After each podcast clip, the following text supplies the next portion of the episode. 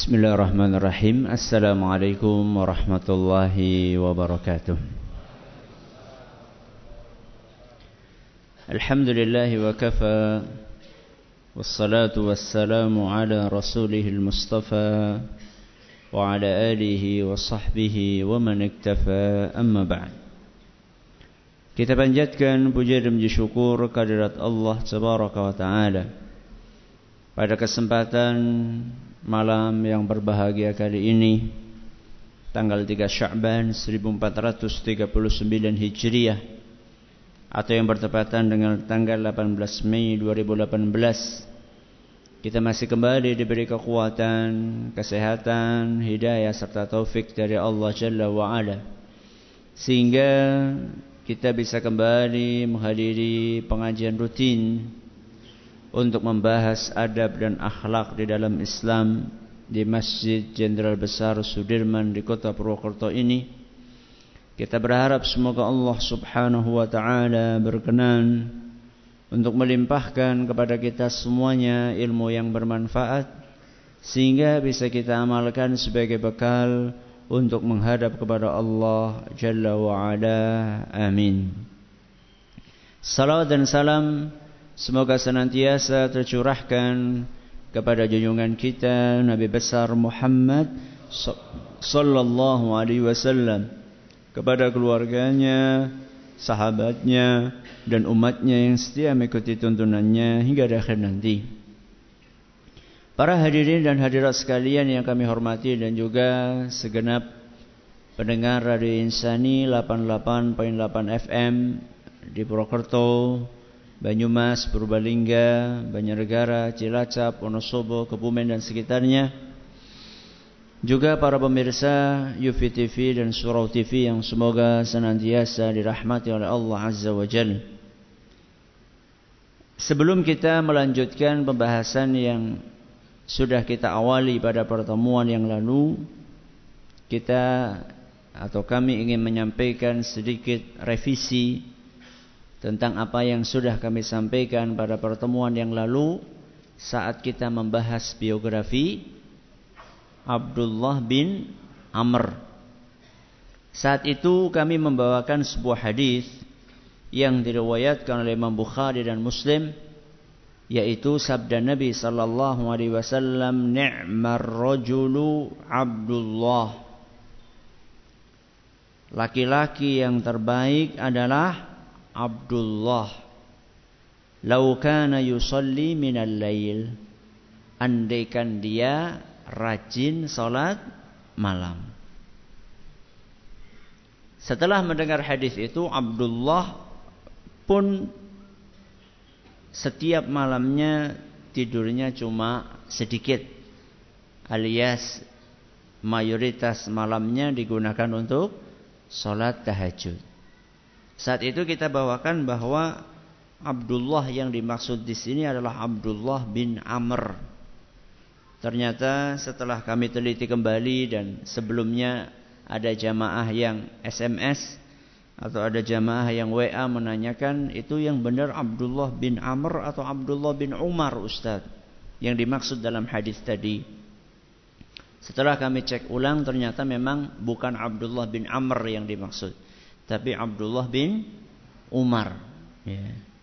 Jadi tolong direvisi uh, yang sudah menulis bahwa itu Abdullah bin Amr yang betul yang dimaksud dalam kisah tadi adalah Abdullah bin Umar. Mirip ya Abdullah bin Amr sama Abdullah bin Umar.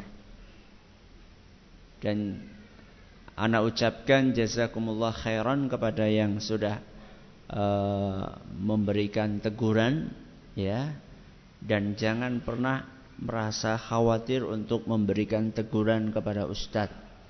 Tidak kualat insya Allah. Tidak apa? Tidak kualat. Karena ustadz juga manusia.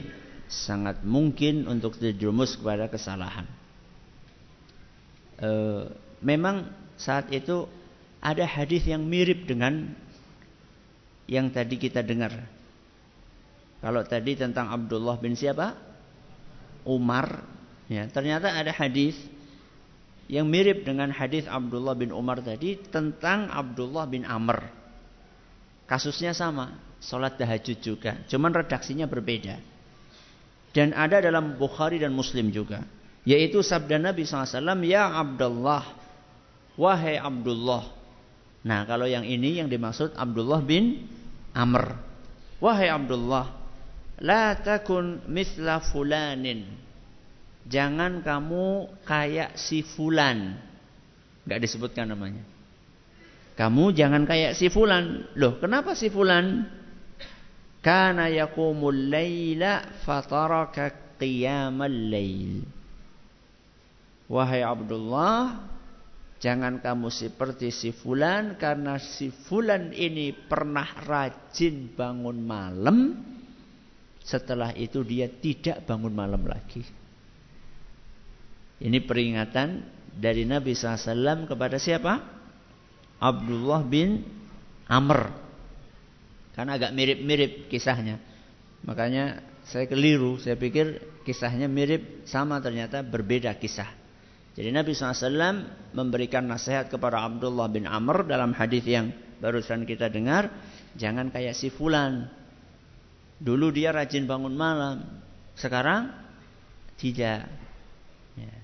Berarti kalau orang sudah punya kebiasaan baik, jangan ditinggalkan. Jangan ditinggalkan. Ketika masih miskin, masya Allah, tahajudnya rajin, bareng suki, oh sudah tercapai tujuannya. Ketika anaknya mau masuk tes ya puasa terus. Barang wis terima alhamdulillah wis bubar puasane. Jangan ya. Sebaik-baik amal adalah yang konsisten walaupun cuma sedikit Baiklah, ini sedikit revisi atas apa yang yang kami bawakan pada pertemuan yang lalu. Sekarang kita masuk hadis yang sudah kita awali yaitu hadis nomor berapa? hadis nomor 20 yang dibawakan oleh Imam Ibn Hajar Al-Asqalani dalam Kitabul Jami' dari kitab beliau Bulughul Maram. Wa an Abdullah bin Amr radhiyallahu anhuma dari seorang sahabat Nabi SAW namanya Abdullah bin Amr. Semoga Allah meridhai keduanya. Anin Nabi sallallahu alaihi wasallam qal dari Nabi sallallahu alaihi wasallam beliau bersabda ridallahi fi ridal walidain Ridhonya Allah tergantung ridhonya orang tua. Wasakhatullahi fi sakhatil walidain. Dan kemurkaan Allah tergantung pada kemurkaan orang tua. Akhrajahu Tirmidzi wa sahahahu Ibnu Hibban wal Hakim. Hadis ini diriwayatkan oleh Imam At-Tirmidzi dan dinyatakan sahih oleh Imam Ibnu Hibban dan Imam Al-Hakim. Malam ini kita akan ambil satu potong saja. Sisanya nanti kita akan bahas pada pertemuan berikutnya. Kita akan bahas sabda Nabi SAW, Ridallah fi ridal walidain. Ridhonya Allah itu tergantung sama sama ridhonya orang tua. Berarti kalau orang tua tidak ridho, berarti Allah juga tidak ridho. Kalau orang tua ridho, maka Allah akan ridho. Kenapa kok yang dijadikan ukuran di sini orang tua? Kenapa bukan ridhonya Allah tergantung ridhonya bos? Ridhonya Allah tergantung ridhonya teman. Ridhonya Allah tergantung naudzubillah ridhonya pacar. Kenapa bukan seperti itu? Kenapa kok ridhonya Allah tergantung ridhonya orang tua? Kenapa coba? Kenapa? Karena ketika kita mentaati orang tua kita, berarti kita sedang menjalankan perintah Allah. Apa? Ketika kita sedang mentaati orang tua kita, ketika kita taat kepada orang tua kita, berarti kita sedang menjalankan perintah Allah makanya Allah ridho sama kita. Apa tadi? Ketika kita taat kepada orang tua berarti kita sedang menjalankan perintah Allah. Dan ketika kita menjalankan perintah Allah, maka Allah pun ridho sama kita. Kenapa kita berbakti kepada orang tua kita? Karena Allah yang nyuruh itu. Yaitu di dalam surat Al-Isra ayat 23. Wa qadha rabbuka alla ta'budu illa iyyah. Allah wajibkan bagi kalian untuk menegakkan tauhid. Tidak beribadah kecuali hanya kepada Allah. Ini adalah haknya siapa? Allah. Haknya Allah yang paling utama adalah tauhid. Seluruh ibadah yang kita lakukan kita persembahkan kepada Allah. Inilah tauhid. Setelah Allah berbicara tentang hak Allah, Allah gandengkan setelahnya tentang hak manusia yang paling besar haknya kepada kita. Siapa? Orang tua. Setelah Allah perintahkan kita untuk menegakkan tauhid, Allah lanjutkan firman-Nya wabil walidaini ihsana.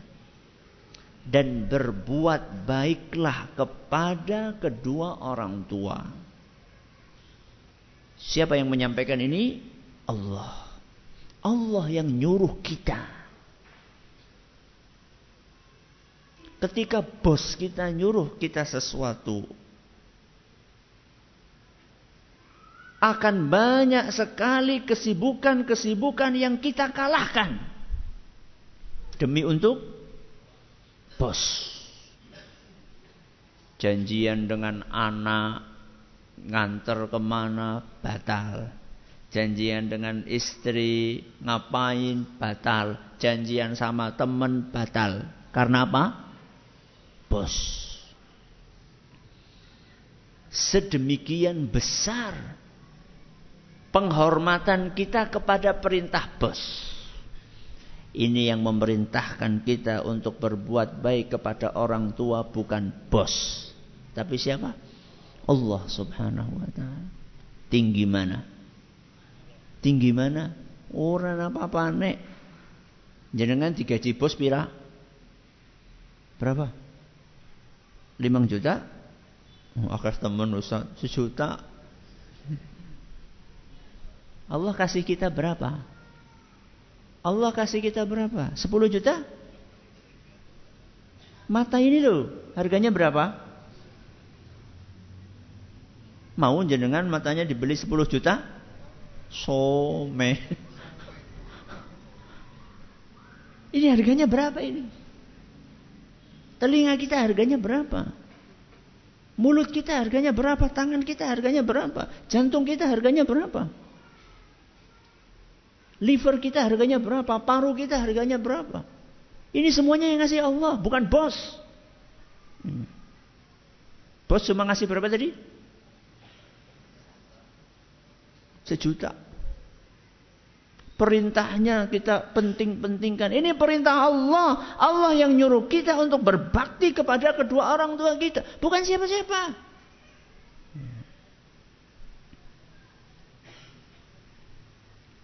Makanya mentaati perintah orang tua, berbakti kepada orang tua, bisa sampai taraf mengalahkan ibadah yang hukumnya fardu kifayah. Apa? Berbakti kepada orang tua bisa mengalahkan ibadah lain di dalam Islam yang hukumnya fardu kifayah, bukan sunnah, fardu, cuman fardu kifayah. Kita pernah jelaskan beda antara fardu ain sama fardu kifayah. Apa coba? Masih ingat enggak? Fardu kifayah apa? Fardu ain apa? Jadi ngamleng. Bedanya apa? Ya.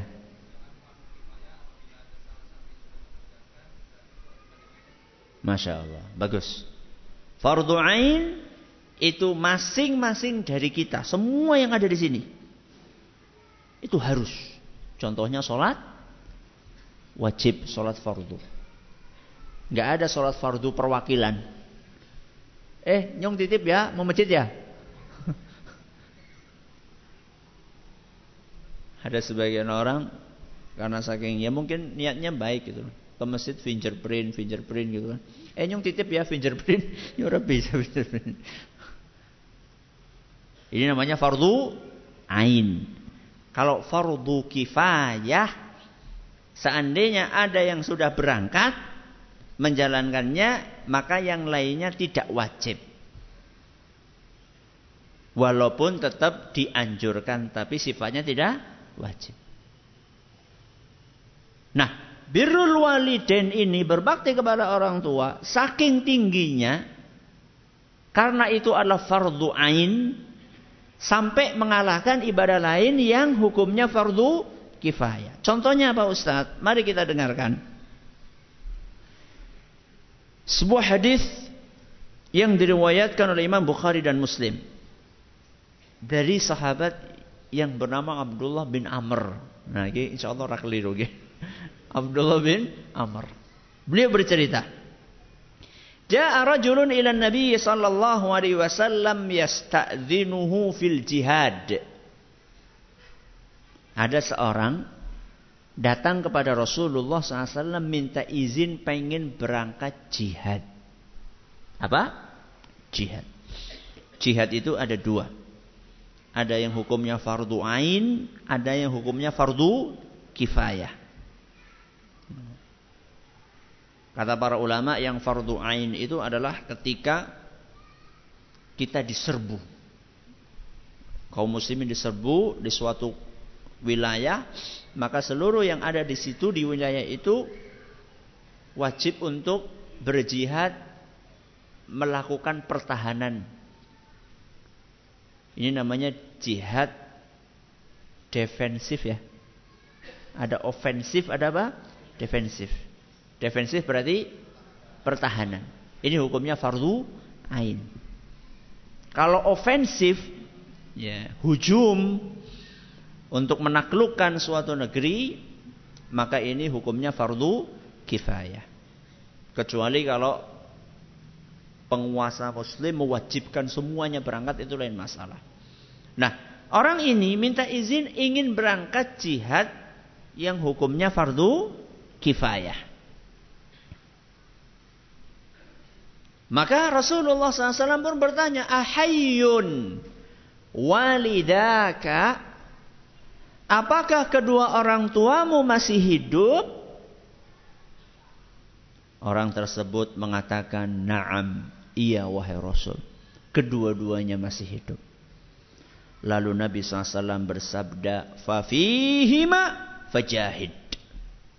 Kalau mau jihad tuh jihad kamu itu berbakti kepada kedua orang tuamu.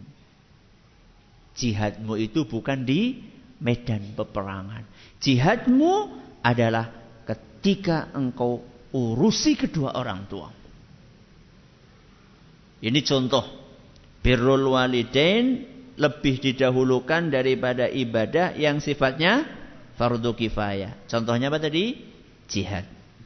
Ada lain Ustaz contoh? Ya. Hijrah.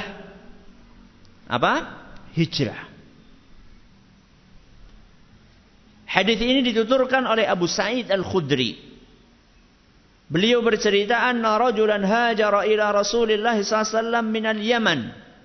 Faqala ya Rasulullah inni qad hajartu. Ada seorang hijrah dari Yaman. Dari mana? Dari Yaman. Hijrah dari Yaman menuju ke Saudi kalau sekarang nama negaranya. Ya. Yeah. Kalau zaman dahulu kalau enggak Mekah ya Madinah. Mungkin yang dimaksud sini adalah Madinah. Jadi ada seorang datang dari mana? Yaman. Sampai ke Madinah, dia berkata, "Ya Rasulullah, aku datang ke sini untuk berhijrah. Saya pengen dekat sama kamu wahai Rasul." Ternyata Rasulullah SAW bertanya, Halaka ahlun bil Yaman? Ngomong-ngomong kamu masih punya keluarga enggak di Yaman? Karena dia datang dari mana? Yaman. Orang itu datang sendirian. Maka Nabi SAW bertanya, kamu masih punya keluarga enggak di Yaman? Kala, iya. Siapa? Kedua orang tuaku. Siapa? Kedua orang tuamu. Adina laka? Sebelum kamu berangkat, apakah kedua orang tuamu mengizinkan engkau untuk berangkat?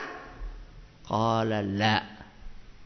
Kalau tadi na'am, yang ini la. Tidak wahai Rasul. Maka Nabi SAW berkata, Farji fasta'dhinhuma. Pulang. Minta izin kepada kedua orang tuamu. Minta izin kepada kedua orang tuamu. Ini padahal hijrah ibadah. Bagaimana dengan orang-orang yang jalan-jalan ke mall nggak izin sama orang tuanya? Ini hijrah saja suruh minta izin kepada kedua orang tua. Fa in adzina laka fajahid wa illa fabirrahuma. Kalau keduanya izin, mengizinkan engkau untuk berangkat, maka berangkat. Tapi kalau tidak, maka hendaklah engkau tetap diaman untuk berbakti kepada kedua orang tuamu. Hadis riwayat Abu Dawud nyatakan sahih oleh Imam Ibn Hibban dan Syekh Al-Albani. Perhatikan. Sampai hijrah pun kalah dengan birrul walidain. Padahal hijrah adalah ibadah yang sangat mulia. Ingin dekat sama Rasul SAW. Ingin berdampingan dengan Rasul SAW dari Yaman. Ratusan kilometer dia pergi. Tapi disuruh pulang lagi sama Rasul SAW. Bagaimana dengan orang yang, Le, ayo ke sana. Kosit bu lagi tanggung, dolanan PS. Astagfirullah. Apalagi iki filmnya lagi seru. Sinetron dilomboni sinetron. Wong lombo kan nganti nangis. Maca Quran orang nangis. Ada. Ini contoh. Contoh yang lain. Hadis riwayat Abu Dawud juga. Dan dinyatakan sahih oleh Imam Ibn Hibban dan Syekh Al-Albani juga. Ada seorang datang kepada Rasulullah SAW dan berkata, Jitu ubayi'uka alal hijrah. Wahai Rasul, aku datang untuk berbaiat siap untuk hijrah. Wataraktu abawayya yabkiyani. Cuman ketika tadi berangkat, Aku tinggalkan kedua orang tuaku dalam keadaan menangis. Karena orang tuaku tidak pengen ditinggal. Maka apa kata Nabi SAW? Irji' alaihim. Bali, bali, bali. Pulang. Fa'adhikhuma kama abkaitahuma.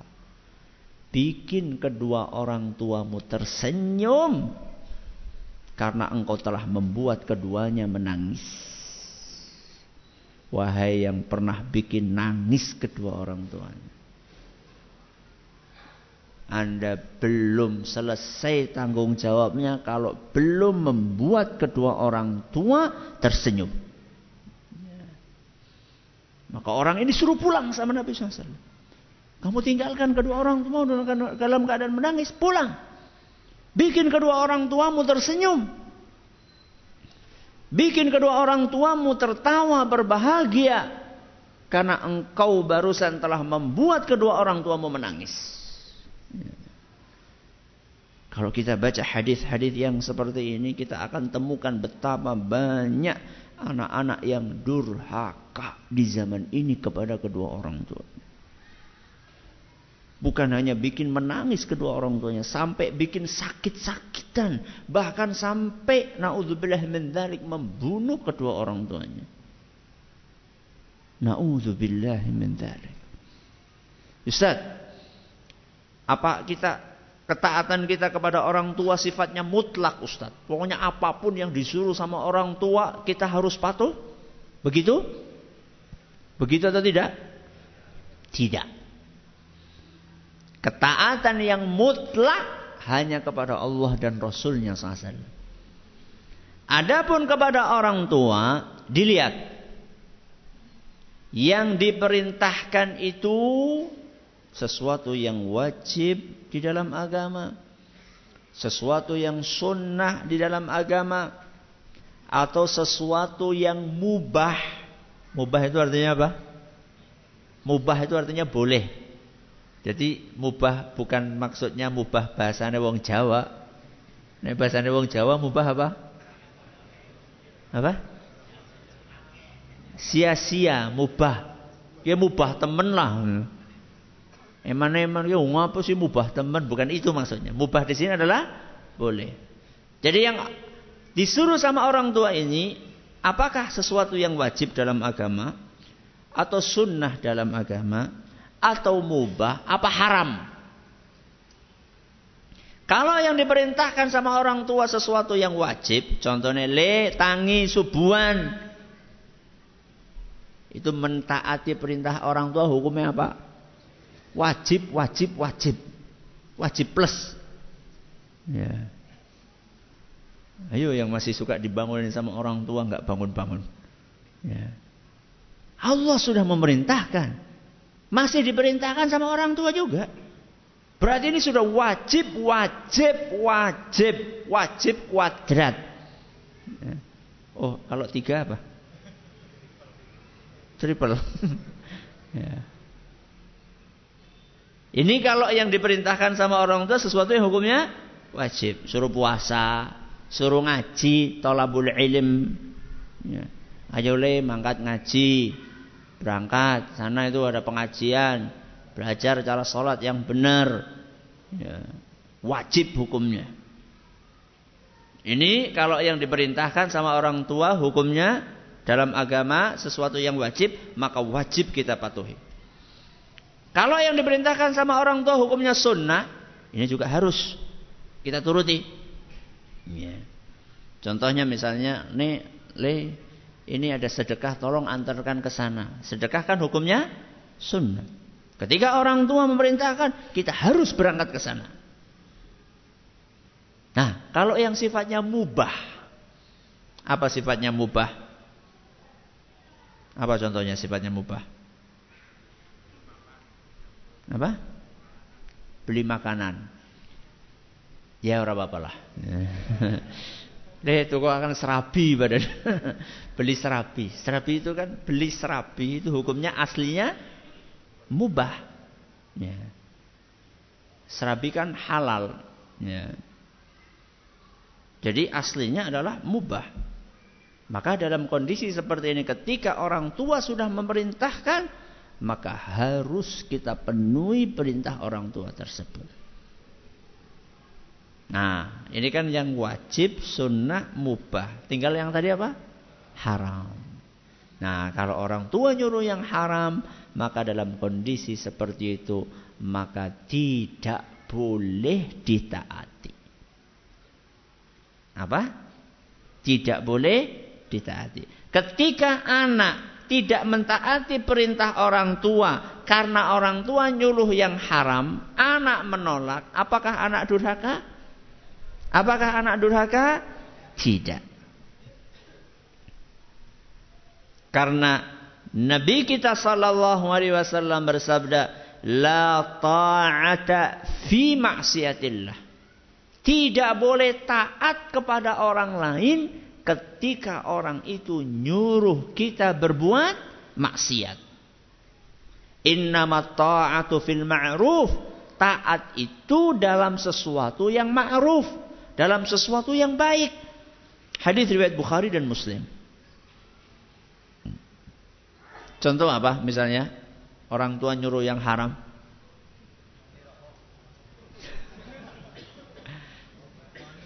Le, ke anak sajen ya. Beruka kanang kana kae nang ngisor wit uringin kae. Boleh? Tidak boleh. Nanti kalau orang tua marah gimana Ustaz? Tidak apa-apa. Ya. Daripada dimarahi Allah.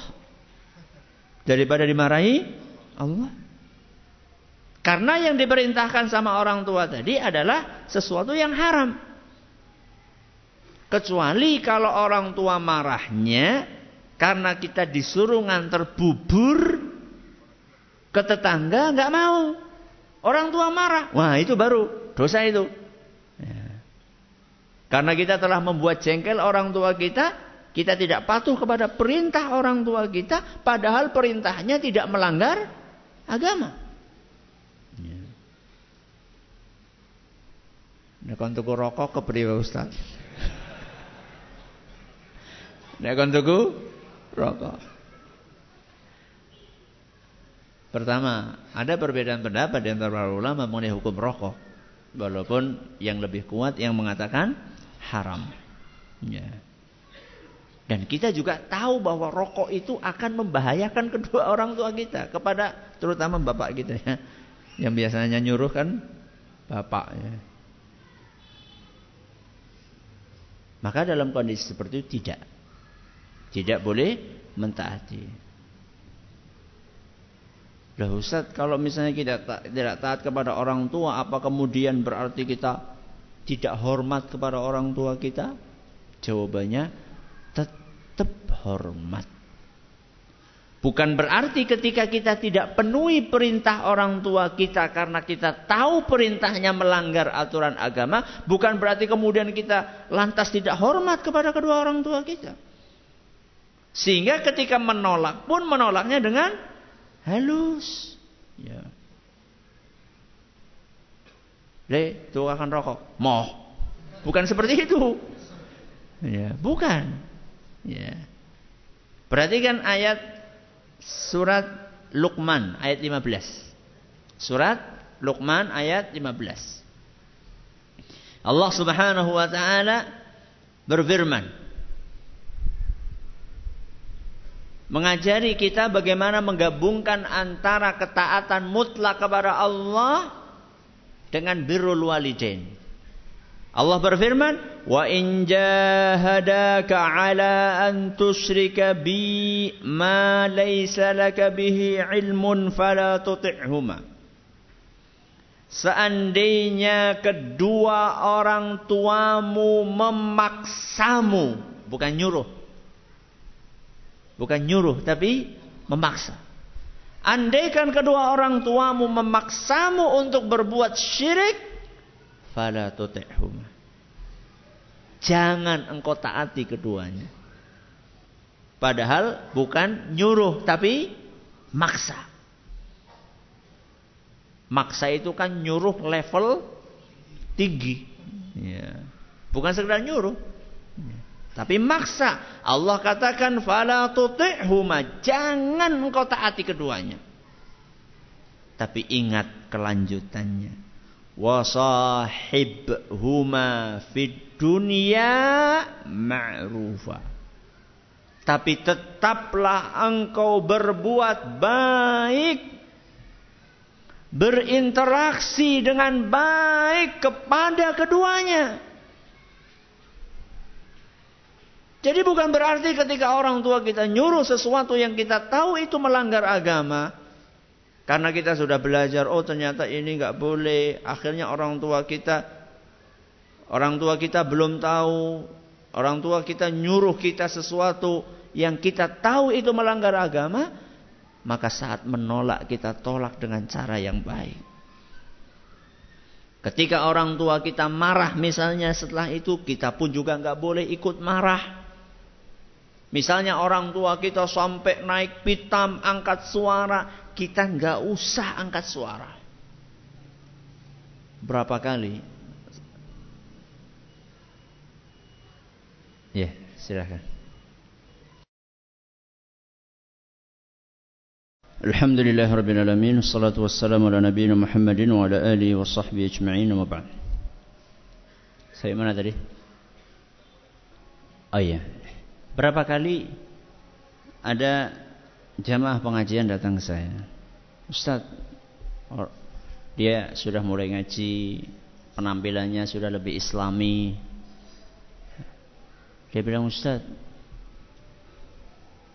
bapak saya ini nyuruh saya merubah penampilan seperti dulu lagi. Ya. Itu bagaimana Ustaz? Ya. Akhirnya saat itu saya cuma sampaikan ketika orang tua memaksa seperti itu, coba kamu diam saja. Orang tua ngomong, kamu diam nggak usah dijawab. Tapi tetap kamu berperilaku sopan tetap tingkatkan birrul walidain. Dan alhamdulillah berjalan berapa tahun gitu, mungkin ada lima tahun atau enam tahun. Tetap diem gitu, tapi tetap berbuat baik. Ya. Apa efeknya? Alhamdulillah dengan taufik dari Allah Subhanahu wa taala akhirnya orang tuanya malah ikut ngaji dan orang tuanya berpenampilan lebih islami daripada anaknya. Ya. Jadi memang kita ini kadang-kadang kurang sabar untuk menghadapi orang tua kita. Ya. Seakan-akan sudah pokoknya antara hitam putih sudah. Ya. Coba tingkatkan bakti kepada orang tua kita dengan kehalusan kita, dengan sopan santun kita, dengan kelembutan kita. Orang tua itu lebih senang ketika anaknya berperilaku halus, nggak banyak ngomong. Ya. Ada sebagian anak ini baru ngaji sekali dua kali langsung menceramahi, mengkhotbahi orang tuanya. Ya. Sini Pak, tak ceramahi. Ini tadi barusan ngaji seperti ini. Bapak harus gini, gini, gini. Itu nanti. Tunjukkan sama orang tua bahwa setelah ngaji itu ada perubahan perilaku. Perilakunya itu tambah baik. Ya. Dengan izin Allah subhanahu wa ta'ala. Ini yang nanti akan membuat orang tua menjadi tenang. Oh ternyata anakku ini ngajinya benar. Bukan ngaji di tempat-tempat yang dikhawatirkan jadi teroris misalnya. Buktinya anakku ngajinya benar setelah ngaji tambah sopan, tambah halus. Sekarang bajunya orang tua dicuciin, ya. Piringnya orang tua dicuciin, rumah dipel, nggak usah disuruh. Ya. Kalau ternyata setelah ngaji Ternyata malah sama saja, bahkan bajunya malah dicuciin lagi sama orang tuanya.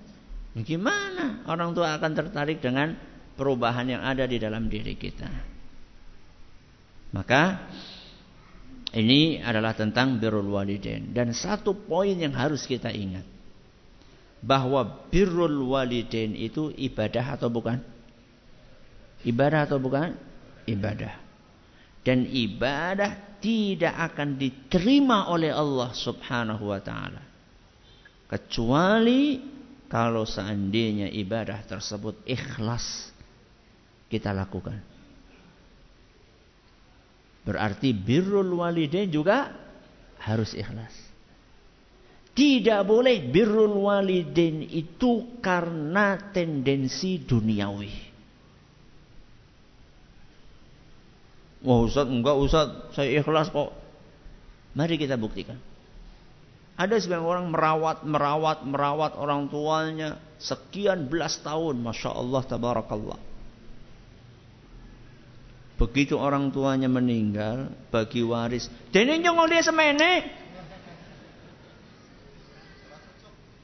Mok nyong sing wis ngrawat wong tuaku. Loh. Anda itu merawat orang tua cari apa toh? Warisan. Ya. 15 tahun Anda merawat bisa musnah itu pahalanya. Ya. Kita merawat orang tua bukan karena mencari warisan orang tua kita. Kita merawat orang tua kita karena Allah nyuruh kita untuk berbuat bakti kepada orang tua kita. Bukan karena tendensi-tendensi duniawi. Bukan karena ada udang di balik batu. Bukan. Atau karena pengen dipuji-puji sama tetangga kita. Pengen dipuji-puji sama bos kita pengen dipuji-puji sama teman-teman kita. Bukan. Ya. Akan tetapi kita berbakti kepada orang tua kita semata-mata karena kita mengharapkan ridho Allah. Kita pengen Allah ridho sama kita. Ya. Dan seandainya seorang hamba sudah diridai sama Allah subhanahu wa ta'ala. Maka masalah-masalah itu semuanya akan berakhir. Maka Anda yang merasa banyak masalah bertubi-tubi. Masalah ekonomi, masalah keluarga, masalah tetangga, masalah ini, masalah itu. Coba lihat bagaimana bakti kita kepada kedua orang tua kita. Bisa jadi sumber seluruh permasalahan itu ada di situ. Kita lupakan kedua orang tua kita karena kita terlalu sibuk dengan istri dan anak kita. Kita lupakan orang tua kita karena kita terlalu sibuk dengan pekerjaan kita. Sehingga nggak sempat lagi untuk menyapa kedua orang tua kita. Sehingga tidak sempat lagi untuk membikinkan makanan kesukaan orang tua kita. Bahkan ketika berjauhan SMS pun gak sempat. Sedangkan di grup WA setiap hari selalu update di grup tersebut. Sedangkan orang tuanya gak pernah dihubungi. Bisa jadi seluruh masalah, kegelisahan, kegalauan yang kita alami. Itu karena di situ sumbernya. Ya. Maka coba introspeksi diri masing-masing. Introspeksi diri masing-masing. Wallahu alam besar. Ustaz bagaimana kalau pas jadwal berangkat haji orang tua tidak mengizinkan karena suatu hal misalnya orang tua sakit. Hajinya ini haji sunnah atau haji wajib. Ya. Kalau hajinya haji sunnah dan orang tua membutuhkan kita maka dalam kondisi seperti itu ketaatan kepada orang tua harus didahulukan. Anda pernah haji, pengen haji lagi, itu berarti namanya haji sunnah. Tapi kalau Anda belum pernah haji, berarti kan haji wajib. Hukumnya fardu ain. Kalau orang tua tidak mengizinkan bagaimana? Wallahu a'lam. Enggak tahu saya. Ya. Karena di sini disebutkan orang tuanya sakit. Ya. Apakah sakitnya itu sampai taraf parah banget? Wallahu alam. Saya nggak bisa jawab ini. Waktunya habis ya. Mohon maaf ini pertanyaan banyak nggak bisa di uh, jawab karena waktu yang terbatas. Terima kasih atas perhatiannya, mohon atas segala kurangnya. Kita tutup dengan membaca Subhanakallahumma wa bihamdika asyhadu an la ilaha illa anta astaghfiruka wa atubu ilaik. Assalamualaikum warahmatullahi wabarakatuh.